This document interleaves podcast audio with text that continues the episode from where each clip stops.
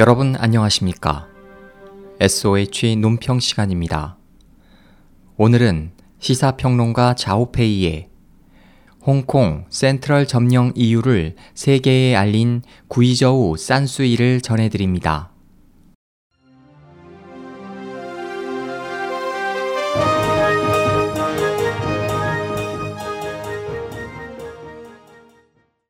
구이저우성 산수이 현은 어디에 있을까? 구이저우성 동부의 한 소도시인 산수이현은 황오리로 유명한 곳이다.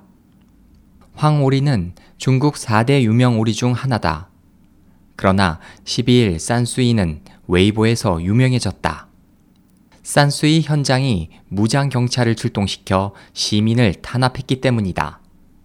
12일 산수이 현의 수만 명의 시민들은 시위 행진을 하면서 현을 시로 승급시킨 당국의 결정에 항의했다. 왜냐하면 정부가 그곳의 토지를 농민들에게서 강탈하고자 한 조치였기 때문이다.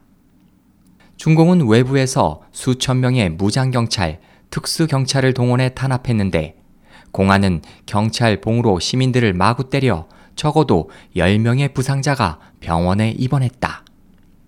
웨이보에 따르면 한 학생이 공안에게 맞아 사망했는데 무장 경찰은 민중에게서 학생의 시체를 탈취했다.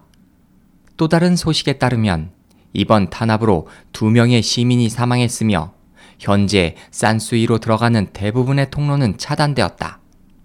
산수이와 선명한 대비를 이루는 것은 아직도 진행 중인 홍콩 센트럴 점령이다. 홍콩 시민들이 왜 진정한 보통 선거를 요구하는가라는 질문에는 산수이가 바로 그 답이 될 것이다. 중공은 바로 불량배이고 중공이 선정한 행정장관은 결코 믿을 수 없기 때문에 홍콩인들은 반드시 행정장관을 자신들이 선택해야 홍콩이 제2의 산수이가 되는 것을 피할 수 있다.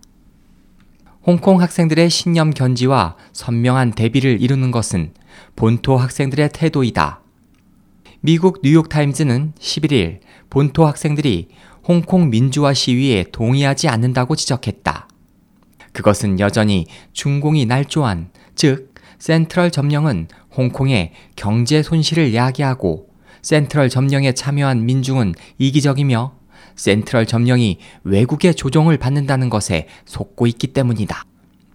여기서 센트럴 점령이 외국의 조종을 받는다는 것은 중공의 날조와 비방임이 분명한데 중공 자신이 바로 마르크스 레닌주의 정당으로 자신들이 독일과 러시아에 의해 조종된다고 말했기 때문이다. 중환 점령 민중은 이기적이라는 이것은 중공의 논리다. 중공은 공산당 문화를 퍼뜨리고 있다. 가장 유명한 예는 바로 파룬공 수련자를 박해해 믿음을 포기하게 하는 것이다. 중공은 가족의 안전을 무기로 파룬공 수련자를 위협한다. 만약 파룬공 수련자가 협조하지 않으면 그들은 파룬공 수련자가 이기적이라고 말한다. 다음으로 홍콩의 경제 손실에 대해 말해보자. 만일 홍콩인들이 그들의 양심과 이념을 포기한다면 그들과 홍콩 경제는 어떻게 될까?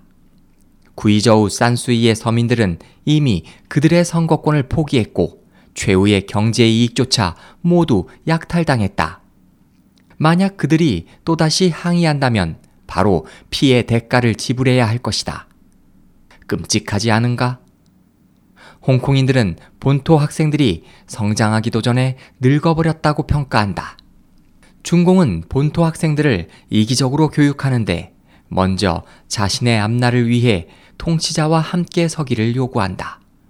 다시 말해, 부자가 되려 한다면 어질지 못하고 부자는 3대를 넘지 못한다는 것이다. 반면 홍콩 학생들은 홍콩의 미래를 위해 투쟁하고 있는데 이것이 바로 의로운 일이다. 량치차오는 소년 중국이 말한다에서 소년이 강하면 국가가 강하다고 말했다. 만약 소년들이 이미 늙어버렸다면 국가도 희망이 없는데 보편적 가치에 대한 이상을 유지하지 못하기 때문이다. 이상이 실현된다면 아주 아름답지 않을까?